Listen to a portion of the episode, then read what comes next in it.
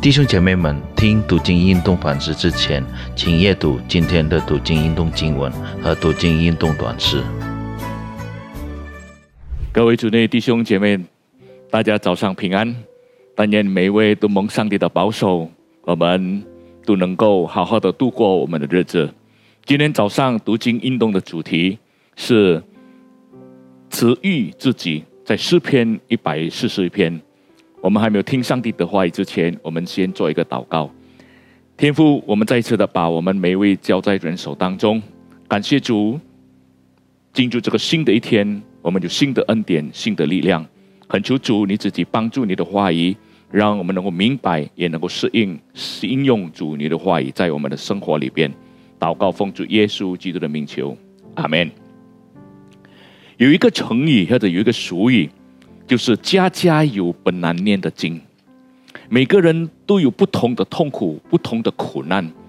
有时候呢，我们很难了解我们所遭遇到的一些的事件。有钱人也有苦难呐，有地位的人也会得到一些的攻击。在人生的短暂的旅途中呢，我们所面对的就是一个事实，就是一个苦难来的。正如耶稣说，在世上有苦难。但是在我里面有平安。大卫王呢，他的一生也是如此。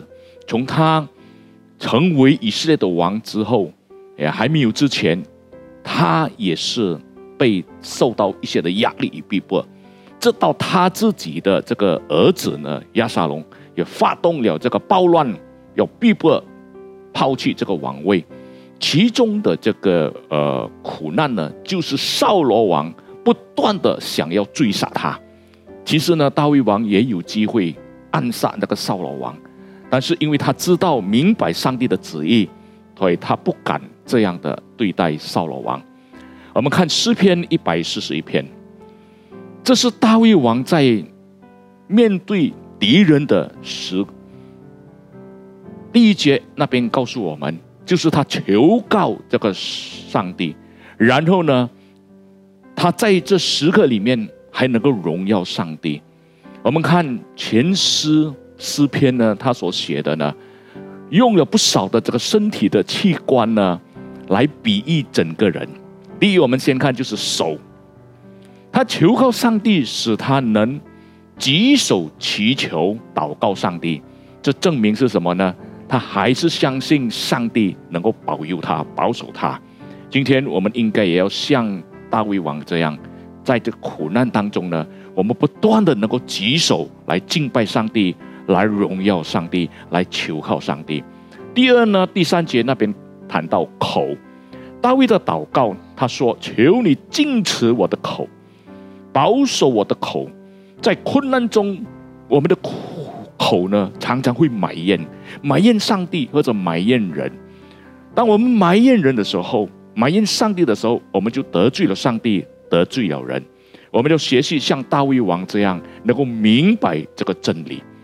第三方面呢，在第四节呢，那边谈到心，他说：“求你不要叫我的心偏向邪恶。”有时候人会以牙还牙，以恶报恶，但是大卫在这里，他求了，上帝保守他的心。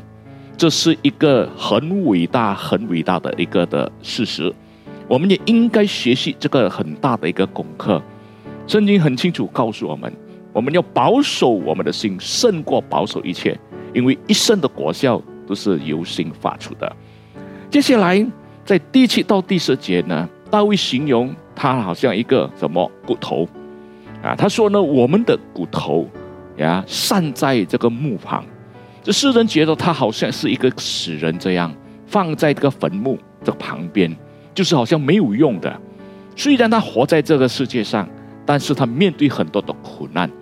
但是呢，在第八节呢，他说：“主耶和华，我的眼目仰望你，我投靠你，求你不要将我抛在或者撇的孤苦。”我不知道现今我们会面对怎么样的苦难。我们应该像大卫王这样，能够谦卑在上帝的面前，不断的祷告，不断的求靠他。我们相信他是我们的真神，他能够解决我们一切的苦难。在我们软弱的时候，他会刚强我们；当我们忧伤难过的时候，他会安慰我们。但愿上帝的话语能够帮助我们，也上帝能够用我们的肢体来不断的荣耀他，直到见他的面。愿上帝祝福大家。我们在这里低头祷告，天父跟上帝，我们感谢主你的话语，今天早上赐给我们，让主你话语成为我们的力量，我们的指南。让我们明白主的话语，明白你的心意。感谢主带领我们下时间，奉主耶稣基督的名求，阿门。